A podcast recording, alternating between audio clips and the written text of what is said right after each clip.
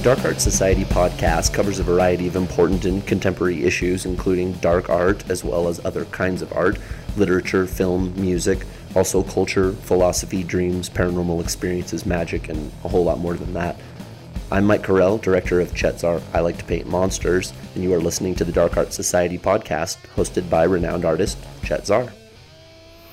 Hello. What's up, Chet? What's up? Okay, we're doing this podcast now. We've been going back and forth on how to do this fucking podcast for like a week now. Yeah, at least. Okay, so yeah, this is our podcast. We're trying it out. It may suck. Hopefully it won't. Let me just say that we originally started talking about doing this podcast a long time ago, years ago, right? Yeah, it's been since 2014. Yeah, because we had these cool conversations, Mike and I. You know, Mike made this documentary about me that came out really good called Chet Zar, I Like to Paint Monsters. And over that 3-year period, we had all these phone conversations that were actually really interesting and kind of veered off into other areas that were not covered by the documentary or had nothing to do with the documentary, because we have a lot in common. So that was kind of the basic idea for this podcast, is like we should turn our phone conversations into a podcast, pretty much. Yeah, just talk about whatever, really. I mean, the Dark Art Society is a way to present this podcast, but you know, it could really be about anything. Yeah. I don't think that, I mean, if you were to say, oh, the Dark Art Society podcast, that's going to have like, it's a pretty strong moniker, you know, but we're here to tell you right off the bat that it's about a lot more than just dark art. Although it certainly, you know, we are interested in, and I think Chet specifically is interested in, you know, dignifying and legitimizing the art movement of dark art. And so I think that is, you know, that is certainly an avenue of this podcast. But I think, you know, as I've mentioned to you before, Chet, it's almost a double entendre, the dark art thing, because you add an S and now you have dark arts, and that has a whole different connotation, which leads us into some of these other topics I think that we're interested in covering, certainly. Mm-hmm. Yeah. So we're just going to try this out, see how it goes. Maybe it'll go nowhere. Maybe it'll go somewhere. Maybe it'll go everywhere. Maybe it'll go everywhere, man.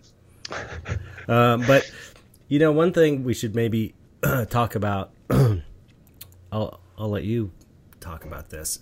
Sure. Is the whole idea of the Dark Art Society. Yeah, so the Dark Art Society is actually... Whoa, this is. I'm sorry, what? You got really loud for and went into the red. Ooh, baby, I'm hot. Okay, anyway. So, yeah, the Dark Art Society podcast is really a Chet creation, as it were. And it came up in conversation when I was actually working on I Like to Paint Monsters in 2014. And I came out for – it was kind of a dual-oriented trip. The first stage in the trip was to meet up with Myron Walters, who ended up being an executive producer on the documentary via the second Kickstarter. And so he paid for me to come out, interview him. He ended up in the film, incredibly cool guy. And on the way back, I decided to stop by your place, and you put me up in the studio in the back. And during that period of time when we were filming for the documentary, we were filming some of your childhood art collection, hanging out, things of that nature, you started telling me about the whole Dark Art Society idea, which would basically be an advocacy group, a nonprofit advocacy group, right? Right, for the dark art movement. Right. And so the idea then would be to have a platform and kind of a clearinghouse for artists to be able to come together under one hat and feel included, like as splinter cells coming together from afar, but also to be able to, you know, give people avenues for selling their art, places to show their art. I think also as a way to have a booth that would be set up, a nonprofit booth that would, you know, the idea would be to provide information to the public about what dark art is. Yeah. Maybe going to art fairs and promoting the idea of dark art and explaining what it is and explaining why it's good and shouldn't be marginalized. I mean, I'm kind of a dark art evangelist, I guess you could say. So, but yeah, I not only everything you said, plus, you know, resources for dark artists, you know, since a website maybe that has resources for galleries that will show your work and places, a place that people can kind of meet up. And I don't know. Anyway, that's the basic idea for this Dark Art Society. And right. It hasn't really happened yet, because what I was thinking was do a Kickstarter and form an actual nonprofit, totally legit, and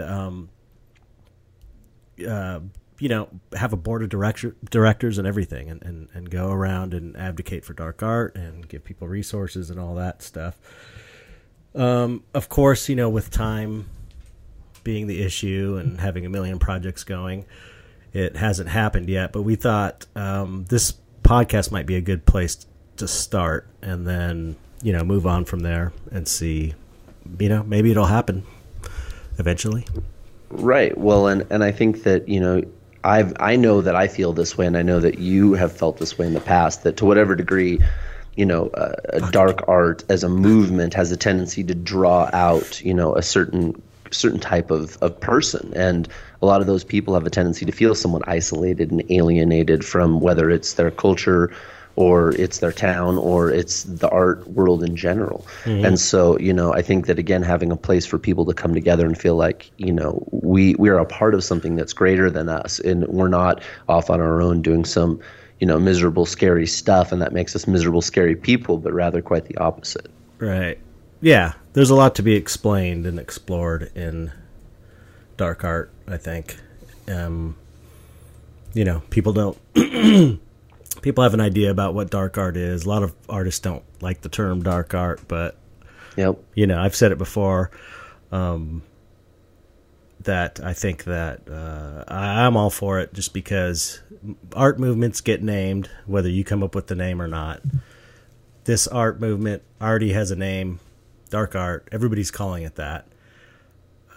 It seems fine to me. It's kind of open enough, yet descriptive enough, and when you hear it, you know exactly what, you know, people are talking about. So right. I'm all about embracing it rather than, you know, trying to come up with the perfect name that may not even stick anyway. Right, right. Well, not to mention, and I think one of the things that is bothersome to both of us and to I think a lot of people out there is just the simple fact that a lot of what's considered dark art, when you say the term dark art, people have a certain kind of connotation in their mind that's drawn out, and it's not necessarily the best artwork that they think of when they hear that term. Right, so we would probably like to see that change a little bit throughout the process as well. For sure. It's almost like feminism in a weird way, whereas, you know, women from the feminist perspective, which I agree with, is that women have to be even better than men to be considered, I don't know, what's the phrase? Women have to work twice as hard to be considered half as good or something like that. Yeah, right. It's kind of like that with dark art or any marginalized segment of society. It's like you have to, you know, we should be better than the best painters in the kind of traditional normal painting field, I think, right. You know, in order to be considered as legitimate as them. It doesn't make... Yeah, it's an uphill battle for sure. There's no question about it. And it really bothers me. And it doesn't make... It makes no sense to me that, you know, there's a lot of people that don't consider dark art legitimate or artwork, really, even. And it's crazy to me, like, why is a bowl of fruit any more legitimate than... Skull and crossbones. Yeah, exactly. There's no reason for it at all. There's no reason for it. It doesn't make any sense. It's just what people have learned to accept as art, you know. If people were painting those, you know, memento mori paintings of skulls and time, you know, what are those timepiece things? The hourglasses, you know, there's these paintings that the old masters used to do, these memento mori paintings. If those mm-hmm. were, you know, if we were in a different society, I suppose those would be the bowls of fruit, and they would just be considered legit forms of art instead of flowers or bowls of fruit. We just have... Well, and, you know, I think right there even we're kind of delving into another aspect of what we want this podcast to be, which is a platform for you to be able to speak to artists, you know, because mm-hmm. you have a lot of knowledge, whether that's technical or otherwise, concerning art. And I think that there are a lot of people out there that could really benefit from hearing what you have to say about it. So even me, you know, I'm always fascinated with what you have to say about art in general. You always have really interesting ways of looking at it and allowing me a different perceptual relief from what I would normally utilize as my filter for understanding what it is that is art. Yeah, cool. Well, thank you. Yeah, absolutely.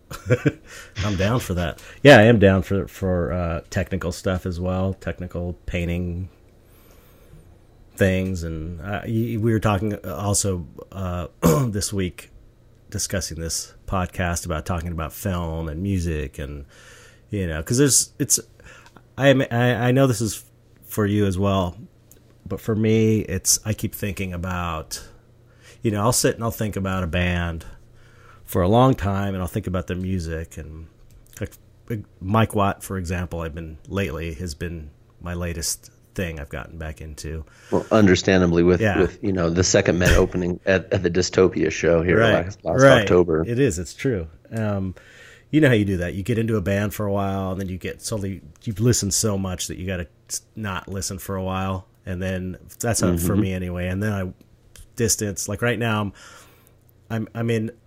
With No Means No, I'm in a period where I listen to them so much I have to not listen for a while so that I can come back to it and then go, oh, it's amazing again.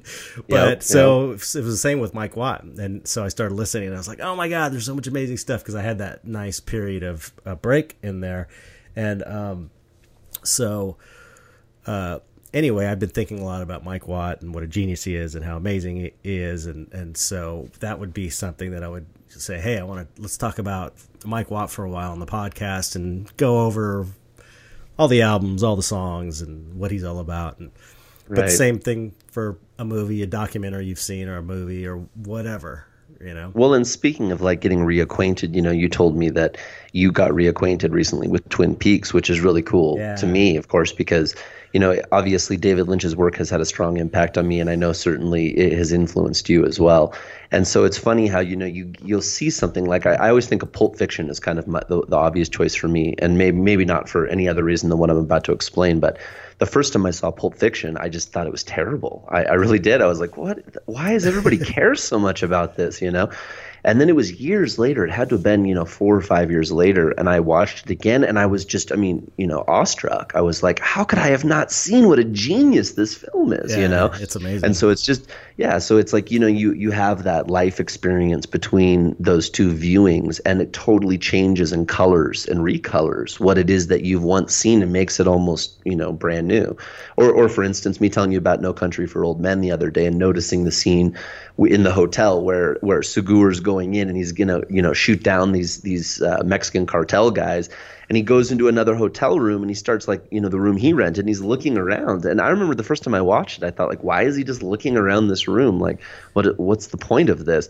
But once you see it again, you realize, oh, okay, he's setting himself up because he knows that the other room's going to be duplicate, and so he's getting himself ready to go in here and execute these guys. So there's a whole other sinister quality, right. Have that removed from it and then reinvestigating it. So I think that's pretty common. How have you been feeling about the Twin Peaks thing now that you're getting back into? Are you watching while you paint? Oh, I've already gotten through it and watched the movie.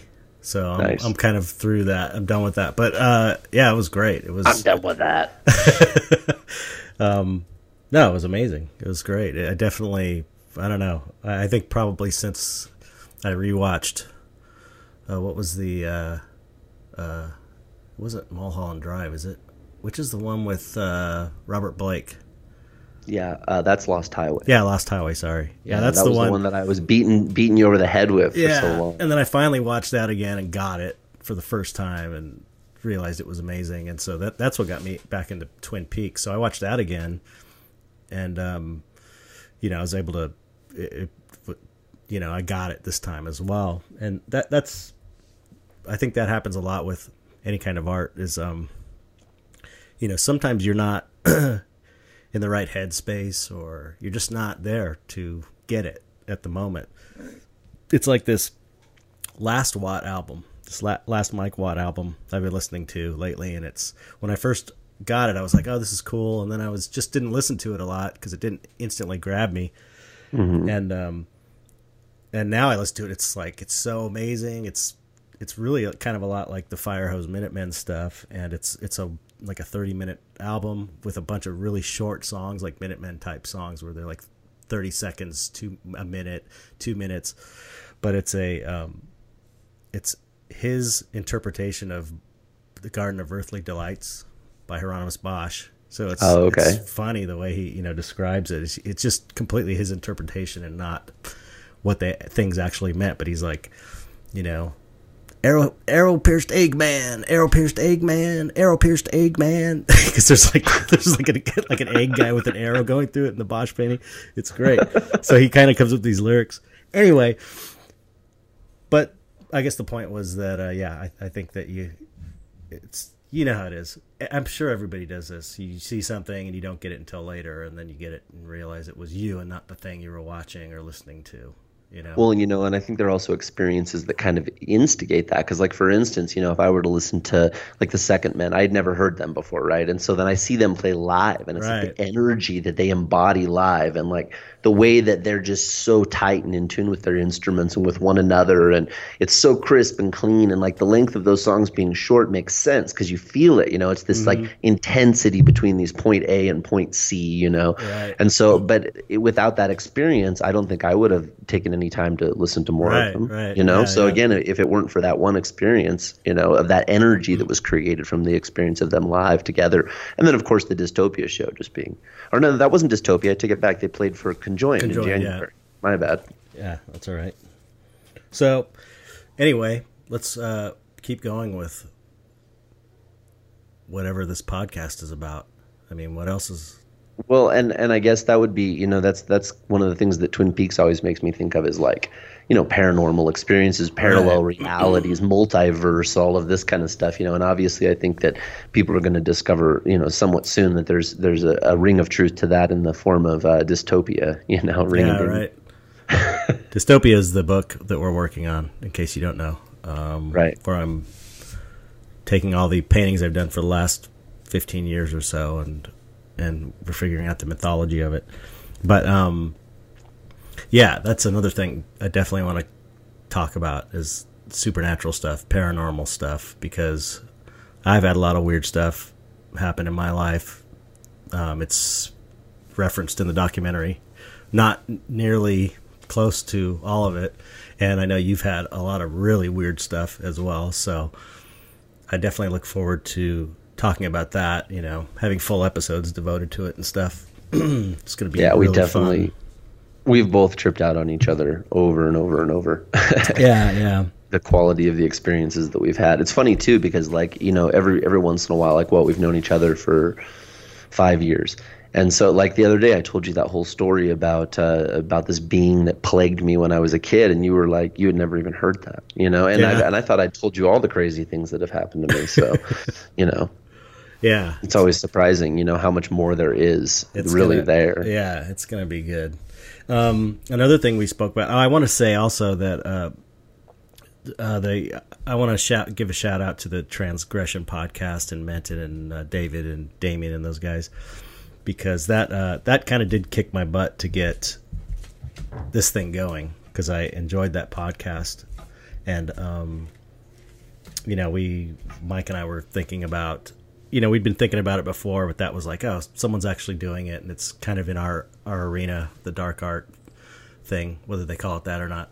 It's the you know, it's sort of in the same scene. So, but I think that we both thought we could bring something different to the table because we're different people, obviously. So you know, I wanted to also say that I'd like to get questions from people if anyone listens. And, engagement would be great. Yeah, I'd love to get do Q&A stuff, because I get a lot of all kinds of different questions about different things, from painting to philosophy and stuff people ask me. So, you know, maybe we'll go on Facebook or something, and we could live stream it and let people do things, engage in it. Well, that, or we could just say, hey, what would you ask? What do you want to know on this podcast? What are some questions? And then we just mine them from there, you know. Yeah, that's great. That's a great approach too. And again, as you guys will find here, you know, that the nature, as I said in the beginning of this, is conversational, which is that, we're not sitting down with some script. We don't even have notes, either of us. Yeah. We didn't plan this out. Like, we don't plan out any of our conversations. We end up talking several times a week, and it's always organic, and it's always comfortable and surprising, and often surprising in a good way, more often than not, anyhow. Yeah. Yeah. I got to stop hitting this mic, man. This is killing me. I keep going. I know. Well, we're trying to get used to our microphones this here. This is new for us. So. Another thing that I think we want to cover is guests. Which, yeah, absolutely. Yeah, because I mean, when you say that word, the first person I think of, here's my shout out, is Brian Smith. I want Brian Smith on here because Brian Smith, he didn't really get his just desserts in the documentary. He's a really, really cool dude, and he's really interesting, and he's fun to talk to. And I just couldn't pull a good interview. Is circumstantial, but nevertheless, when you say guest, I immediately think I want to talk to Brian Smith. Yeah, absolutely, Brian Smith and Christopher Ulrich would be amazing. We got to get him on, and Martin Ball, which kind of brings us into the entheogenic idea that I think we're both very interested in. Entheogens and psychedelics and stuff, and again illustrated in the documentary. Right. It's definitely something we're comfortable talking about and would like to talk more about in depth. Like dark art, it gets a bad rap. It certainly does. It is marginalized by the mainstream. It is, although less now than before, I think. I think, again, it's important that when you're dealing with those kinds of topics that you're dealing with them in a responsible manner, especially when you have a platform to discuss them. Like, again, in the documentary, you made it pretty clear that, when you first tried mushrooms, it was as a result of, waiting until you were 18 and waiting until you had proven that you were not what everyone thought you were going to be, which was like, little long-haired stoner kid, troublemaker. Yeah, stoner kid, right.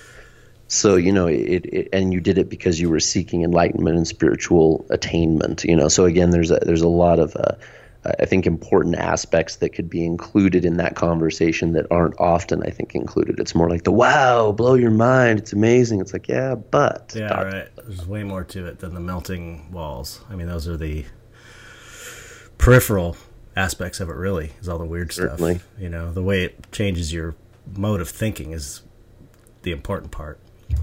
Absolutely. So that will be a topic of discussion. What else do we talk about? Do we talk about dreams? Dreams. Yeah, it's dreams to me is kind of falls under the paranormal thing, but it's not really. It's its own thing when you think about it.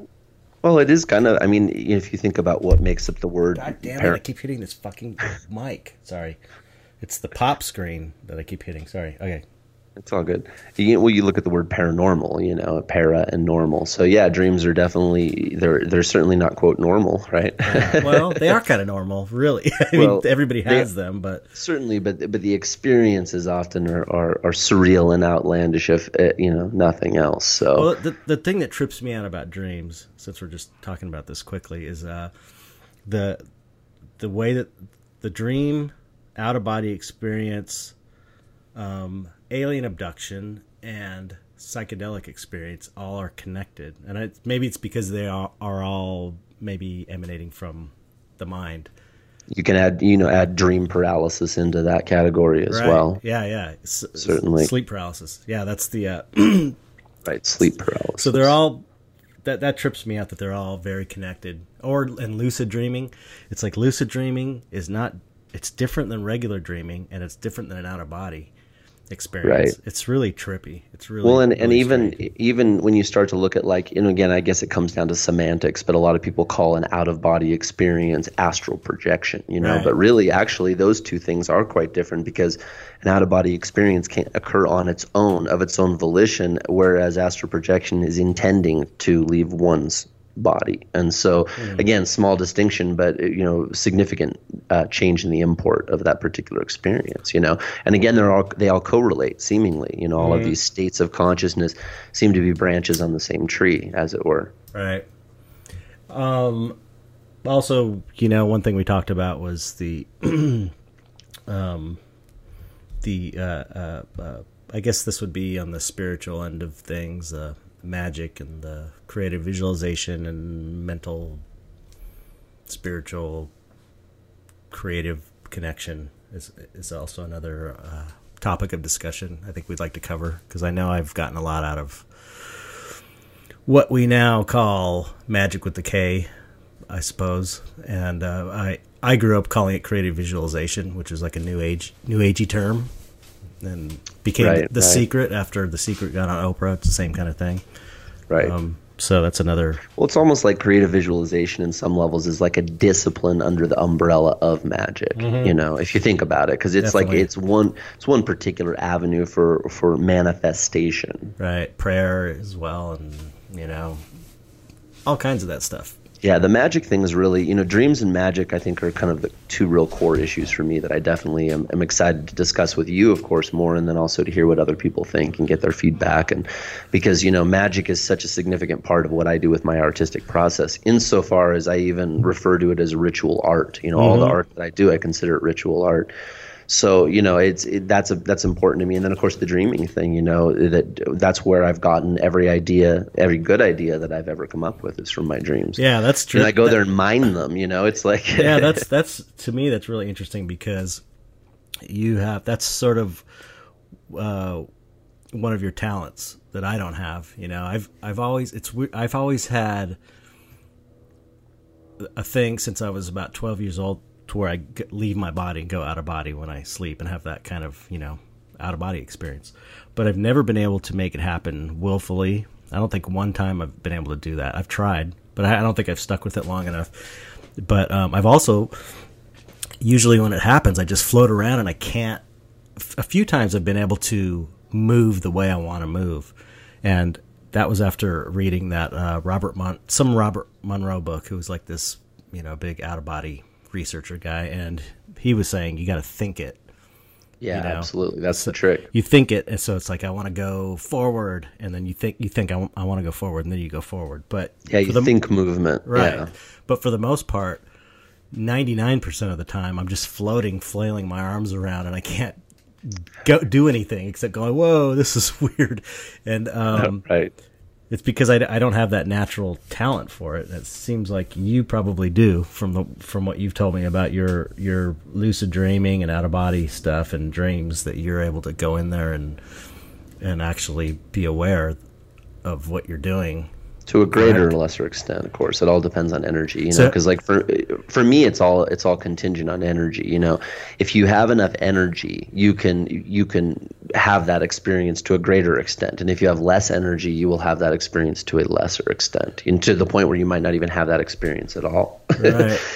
Which is to say that my ability to actually initiate like an experience of, quote, dreaming as opposed to just an ordinary dream, for me, is based on how much energy I have stored up. Mm. So for instance, if I'm like utilizing all of my energy in my daily activities, just it's tying everything up, I'm not going to have anything left over for that. Right. You know? So have you been able to have a spontaneous out of body experience intentionally, like lay down and go, okay, I'm going to go out and or lose a dream or whatever? You've absolutely. Been able to do that? I've never been able to do that. I've gotten so close, but I've never been able to go all the way. In fact, talk a little bit about your close experience while I look for something real quick on my computer. Well, it's been more than one time, you know, where I started getting into the whole lucid dreaming thing, really. But also the spontaneous, being able to control going out of body as well, to where you're there's different techniques. They're just meditation techniques you do as you're going to sleep. I know if you're what Robert Monroe was suggesting was to do it like in the middle of the night, wake yourself up and then go back to sleep, which is usually when all my out of bodies happen. So when I get woken up in the middle of the night, and then when I fall back to sleep, I get in that weird state. But I'm always, when I've tried to do it, I always get to where I feel it coming on. You feel that weird tingling sensation all over your body, and you can kind of see through your eyelids a little bit, but I'm never able to just go for it. Yeah, it's weird. And start floating around. I'm looking for actually where I've written up a description which would do much greater service to the story than me just trying to rattle it off. of my first experience of what I at the time called that quote astral projection, where I actually intended to leave my body and was successful at doing so. And it's here it is, I think. No, I'm close to it anyway. Yeah, I mean, I've had a lot of experiences with it. Yeah, here it is. I just found it. So I'll read a little bit from it, just, you know, because I think that, again, it does a better job of explaining it. So here we go.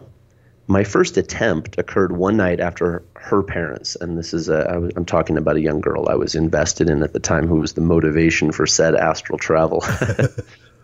My first attempt occurred one night after her parents abruptly ended our phone conversation. I lay in bed meditating with my eyes closed, and I began envisioning my room. Intuitively, I felt that if I was able to reconstruct every detail of my room within my mind, that I would be able to rise from my body and travel to her. I don't know how long this went on, but at some point I found myself looking at my room and willed myself to sit up. I sat up and became disappointed. All I had done was open my eyes and sat up in bed. Yet as I looked in the mirror at the foot of my bed, I could see my body still lying flat.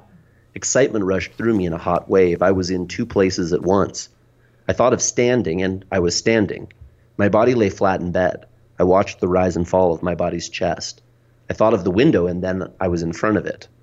And ... I'll stop there. Yeah, that's that's what I mean, though. You have the talent for it. You thought about it, and you stood up, whereas every time I've been going, woo. You know. What's missing there is, you know, if you and that, by the way, is an excerpt from a book that I've written called Emails from Infinity that I'm in, you know, various stages of production with right now, actually. But that particular experience, the preamble to that was a good deal of research and study and practice and failure. Oh, okay. Good. That's cool. Yeah. So it wasn't just like that was just the first time that it actually occurred. And it was incredible. I mean, it was, there's really nothing else to there's nothing else that I can parallel with it. I mean, even, you know, I consider that a different state or a different quality anyway of the dreaming state, in that, like, I can have a dream where I become conscious of myself and I am able to, you know, access the dream and move through the dream with awareness. Mm-hmm. But astral travel is a very different experience, because for me, it was actually my energy leaving my body, but traveling through the physical, the corporeal reality. Yeah, you know? That's something we can talk about when we maybe do a whole episode on it. But let me add that that's the weird thing about astral projection or out of bodies or whatever. It's like they overlap and they're not so cut and dried, because sometimes, you know, you'll see your room and something's different about it. You know what I mean? Mm-hmm. Like everything's, and other times you're more aware. One time I had this one where I went shooting up into space and then I was on the moon. It was hilarious. I'm standing on the moon. I could see my my Hyundai. My car was on the moon, and there was a huge light source, which maybe it was the sun. I don't know. It looks like those pictures that you see on the moon where there's a real bright light. And there was a little house on the moon, and my car was out in front of it. and I remember going down and wow, this is crazy. And I was touching the sand, and the sand was like vermiculite, you know, that mm-hmm. that whatever that is. And I reached out to get some, and mixed in with that was this bright blue. It looked like flubber. I don't know if you remember flubber from, it's like early 70s Disney movie where this guy made this rubber compound. Yeah, I know what you're talking about. It looked like flubber kind of, but it was like slime, like that slime toy stuff. And it kind of, all the vermiculite ran through my fingers, and I just had this blue blob that was kind of like mercury, but it was blue. But the thing that was weird about it was it wasn't like a dream. It was like I was totally aware and conscious. It was like being in another dimension. Mm-hmm. So it was, you know, was that an out of body, or was that a lucid dream? Well, that's a good question. Again, I mean, now that we are talking about it, because, you know, a lot of my experiences that I had when I was a young child that, again, are included in Emails from Infinity was an experience of being taken from my body and then flown through some kind of a weird, almost dimensionless space, like a place that doesn't have any there's nothing to orient yourself with. So you have no understanding of distance or space or location. It's like a timeless, spaceless place. And then I would pop out in these other dimensions that were totally, you know, autonomous to themselves. Like all of a sudden, it was like I popped through some kind of a membrane, and I would be in this world, and it would be like I was almost thrown into a pre-existing drama where like I knew I had a role I had to play, I knew what it was, and I just started doing it, you know, and that would happen with regularity. And I would have dreams where successive nights I would pop out in the same spot where I left off the night before each night in a row. So it was like continuing the journey every night. Crazy stuff like that. Totally crazy. Oh, we should save it for the for the out-of-body episode. So what else are we going to talk about, since this is the introductory podcast? Did we cover everything? Look at your list. I'm sure we haven't. I'm sure we haven't covered everything. I don't think that that's even possible. If we covered everything, then we're done. Thank you for enjoying our podcast. Don't tune in again because it won't be here. Come on, smartass, get your list up. I have no list. What you talking about? I thought you had a list. Did you have a list? We're doing this organically, remember, and conversationally. Okay. So we need lists. Well, yeah, I just wasn't thinking. I mean, literature is something that, of course, I want to talk about. You talk about, because I'm, you know, a bibliophile. I love reading. I love books. I do too. Definitely. I know you do, but you just, it's not that you don't, it's just that you don't have the same luxury to be able to read like I do. You know what I mean? This is true. You have to listen to your books while you paint, which is why I'm recording Emails from Infinity, so that you can hear it and then be influenced by it while you paint.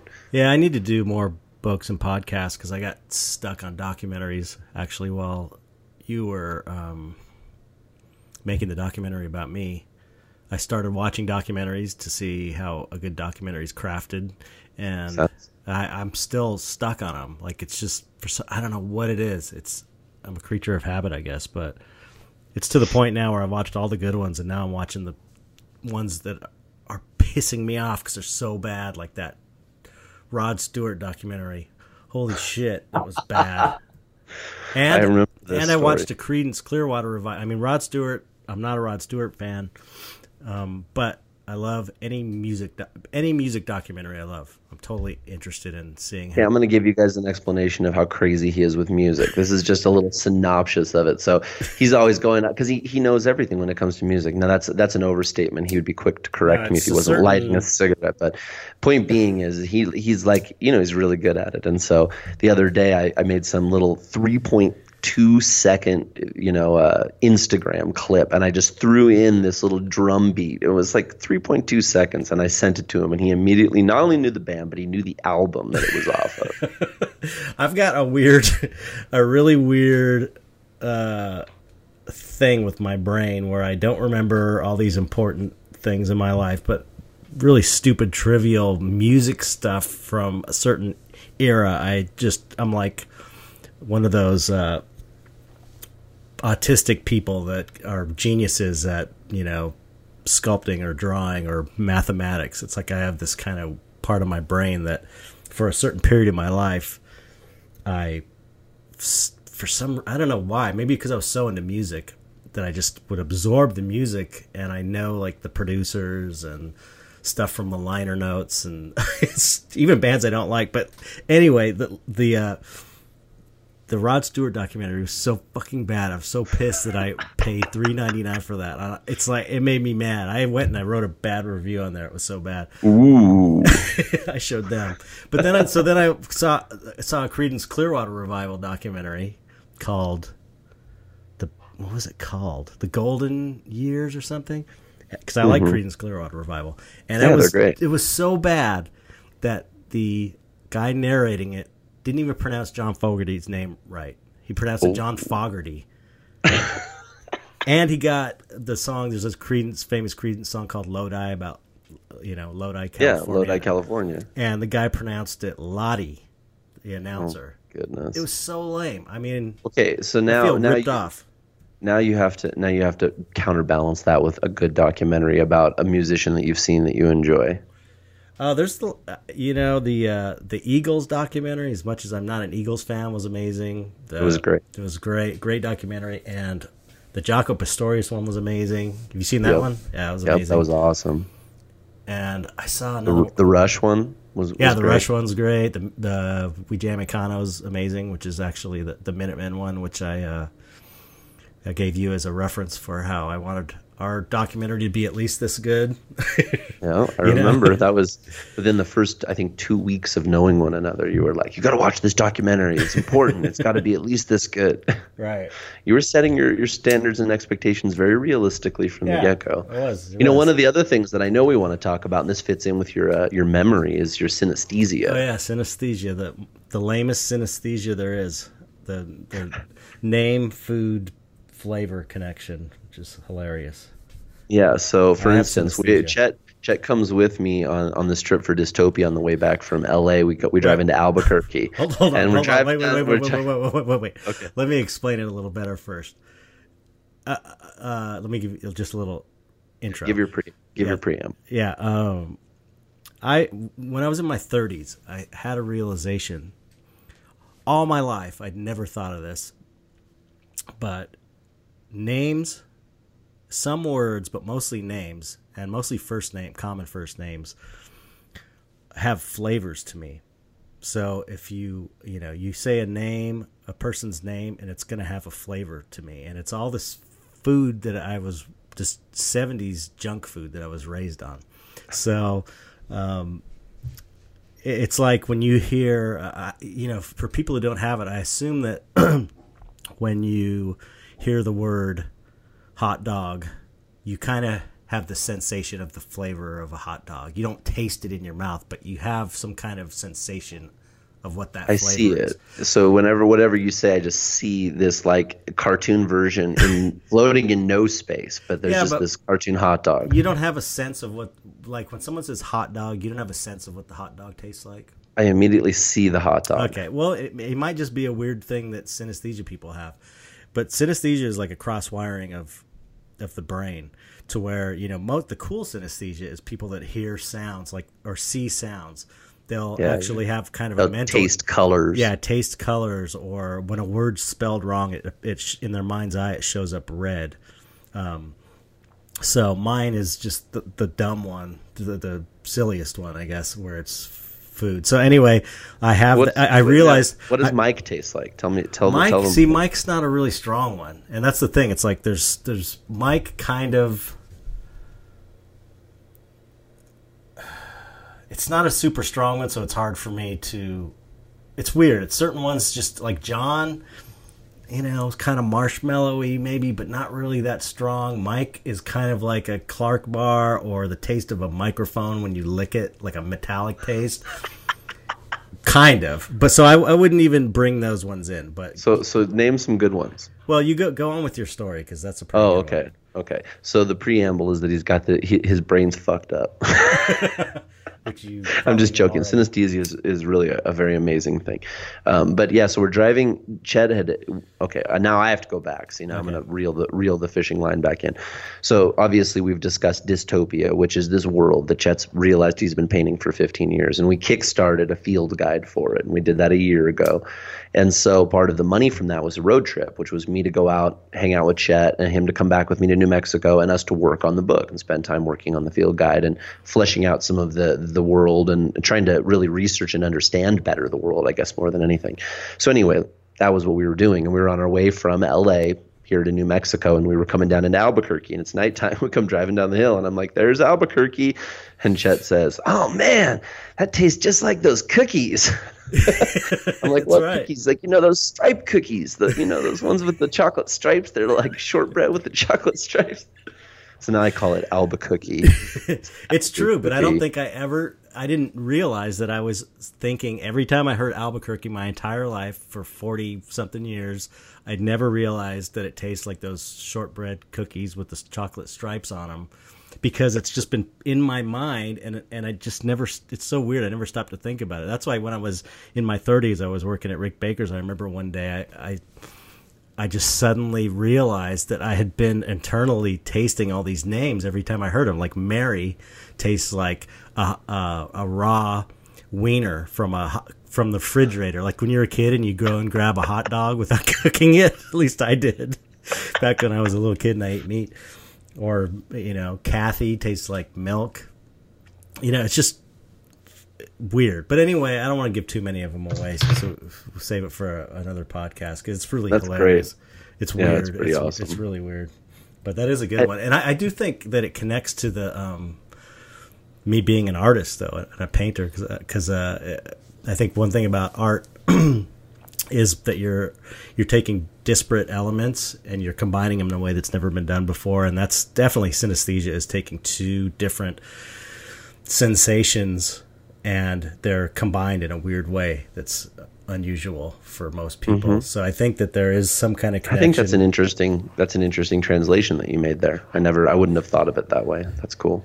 Yeah, that's what a great painting is, really, or part of what a great painting is making something new out of something old, turning, mm-hmm. arranging things in a way, or combining things that shouldn't be combined in a way that makes them interesting.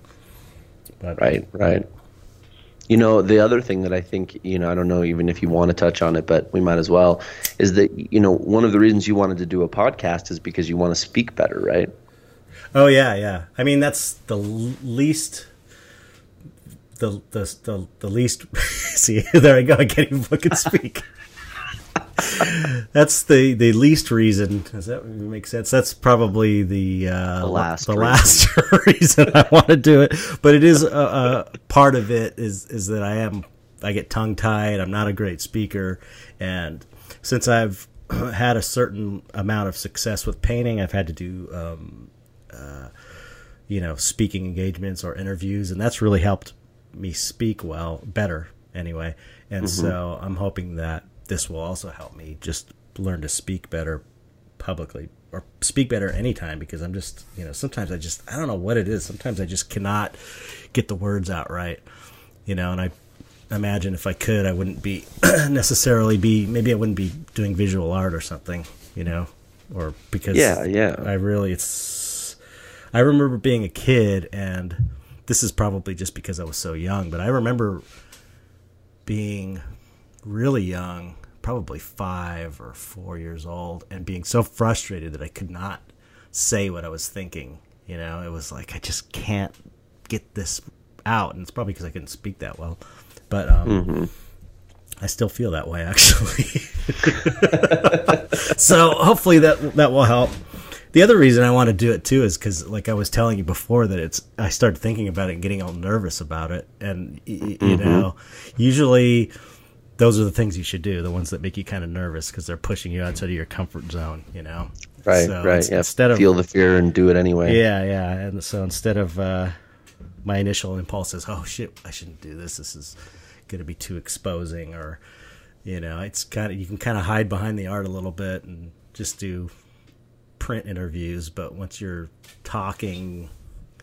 speaking to a bunch of people, it's just different. It feels a little less protected or whatever. But so I've always tried to do that. If something has made me nervous for a dumb reason, mm-hmm. I'll do it anyway. Well, and that's, and I guess that really does kind of bring us back to the whole idea of the Dark Art Society podcast, which is that, dark art in many ways is taking something that is scary, that the reason it's scary is because we can't really see it, we can't really define it, we don't really know what it is, it exists in the unknown, and drawing it into the light or into the known region where now we're familiar with it and now it's not scary anymore. So, you're doing with yourself by forcing yourself to face your anxiety surrounding something like that.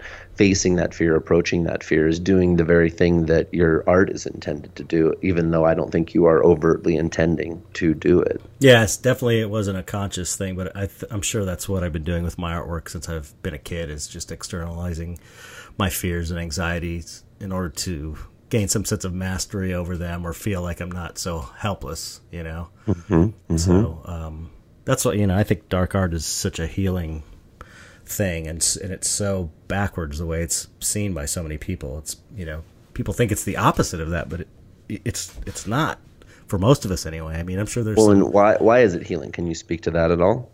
Well, because it's a safe way to confront your fear and express your fear, whereas, going on a shooting spree is a negative way to express your fear and anxiety, or getting yourself all worked up and going insane is a negative way of internalizing everything, and not expressing it is a negative way of dealing with your fear and anxiety, so I think it's you know, it's the constructive, not destructive.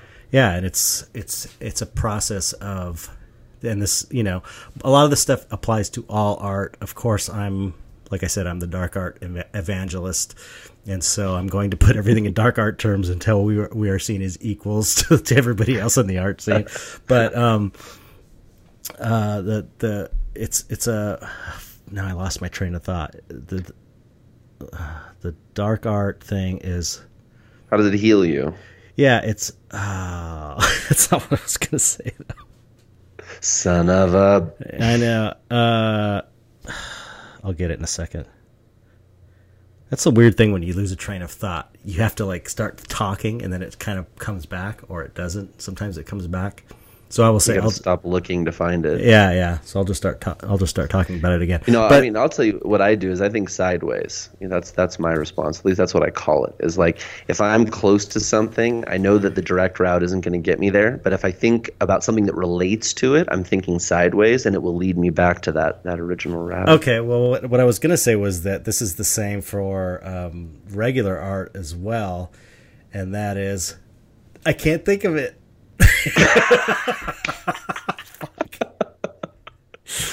Oh man, it was a really good point too, and it was like one that I wanted to talk about, but oh well. All art is constructive, and all art has the ability to be healing or have the ability to be a positive cathartic experience for a person. That's not signature to dark art. Yeah, I mean, I guess that was the upshot of the whole thing. The point I was getting to is that it's a creative expression rather than keeping it internal. But I had a really nice way of illustrating it, and it's gone now, so let's just move on. Just moving right along. Well, I mean, we're almost at the hour point, I think. But we're at 59 minutes and 23 seconds. But didn't we talk a bunch of stuff amongst ourselves in the beginning? If we don't end up keeping that, then not that much. No? Like less than 5 minutes. Well, we could wrap it up, I guess, you know. Well, whatever's comfortable. I mean, this is how, you know, this is what happens with you and I in our conversations. This is how it is on the phone. We'll be like, yeah, let's stop talking now. And then 25 minutes later, we're still talking. So I know, but I don't want to bore people. It's always better to leave them wanting more than too much. I believe. That's what she said. Hey, if we start that on this show, there's going to be problems. Well, you know, it's my opportunity to dish it back to you because you've infected everyone in my life with it, and so I've got to do something proactive. That's true. For everybody who hears this too, I'm going to say that came from watching The Office, and Michael Scott doing it in such a stupid way. That's why I started doing it, and now it's taken on a life of its own. It's got its own hashtag. And, it all started of me mocking a guy who is mocking a Michael Scott type of guy, but actually I'm kind of sucked into it, and I'm doing it like Michael Scott would do it. He does. It's true. It's painful even, because we'll be having like some real important, like heartfelt conversation, and he can't even help but do it. And it's so stupid. It's really, it's really painful when it happens. I can't help myself. Anyway, well, you know, I have. That was your moment. You should have said it right there. I know. I did my one. I'm. You know, that'll be the deal. I reserve one for each podcast. One so it better be worth it. And if you hear him call me a batch, or you hear me call him a batch, that's also code word for bitch. Just so you know. Yeah, that's right. I'm not even going to try to explain where that even came from, because it's so dumb that there's no reason it should have held, but it has. He called me a bitch in a text, and it was he spelled it B-A-T-C-H, and I never let him forget it. So every time, instead of saying bitch, we say batch. That's all there is to it. Yeah, well, you know, you put it in a nice, neat little nutshell. I'll give it to you. See, now I'm going to line them up for y'all, slow balls and everything, just waiting for the baseball bat. All right. Excellent. You know, the best way to wrap it up really is just to do the closing, you know, because that's solid, and it fits with what we've been doing. So, you know, I can just roll with the closing if you want, unless you got anything else you really need to say. No, I feel good about it. I feel good about this. So. Well, I really hope that people enjoy it. That's the most important thing to me. I want it to be something that I would like to hear. Exactly. You know, like all of the art that I know that you and I feel the same on that level. We both feel that whatever it is we create, we would be something we would like to have enjoyed that someone else did. So I just hope people enjoy this, and that they turn on to it and turn other people on to it, and we're able to keep doing it. Yeah, definitely. I'm good with that. Bueno. I agree. Excuse me. Okay, read your thing. I'm not reading nothing. Oh. I told you I wasn't doing notes. No, I'm just joking. I will. I'll roll with it. Yeah, I pulled up notes, guys. I just had to be honest here. This is my integrity on the line. Yeah, I couldn't pull this off without reading it. So here we go. The Dark Art Society podcast is made possible by our listeners, the Zarmy, you, and is brought to you by Chet Zar LLC and Energy Creations Incorporated. When you have a moment, head over to chetzar.bigcartel.com and check out the amazing dark art merchandise. While you're there, grab a signed copy of Chet Zar, I Like to Paint Monsters. Enter the dark and foreboding world of Chet Zar, where apocalyptic industrial landscapes are inhabited by disturbing yet beautiful monstrosities. Sometimes gruesome, periodically funny, but always thought-provoking. You're fucking me up, Batch. Zar's art is as enigmatic as it is frightening. But what about the man behind the paintbrush? Who is Chet Zar, and what does he like to paint monsters? These are the questions at the heart of my new documentary. We are always looking for strong ratings and reviews, so hit us up on iTunes, IMDb, and Rotten Tomatoes. Thank you for listening, and we'll catch up with you next time. See, it's great, but it might be a little too canned. You know what I'm saying? It might feel a little too... not if I read it and you give me shit every time, and then they get to hear you giving me shit every time. I'm happy to keep it in. I'm happy to keep shoveling shit in your direction, Mike. Story of my life, folks. All right, we're just kind of working on this and figuring it out, but I think it was a good first podcast. So let's just that was fun. Leave it at that, and we don't know schedule wise how often we're going to do this or when it's going to be. I guess we'll have to figure that out. So let's just... I think we should try to shoot for once a week. I'd love to do it once a week, but that's kind of a big commitment. I mean, it's a... Well, here's what I'm saying. Let's just try to shoot for once a week. Okay. Because if we do, then there's a chance we could pull it off. And if we can't, then we'll let people know in advance. We'll just say, hey... Assuming anybody listens. Next week, yeah, but I have a feeling that people will listen. All right. Well, we'll find out. We got to figure out where to... post this and all that technical stuff. And let me just stop the recording. Okay, this is the end of the Dark Art Society first podcast. Thank you. All right. We will see you guys next time. Peace. Bye.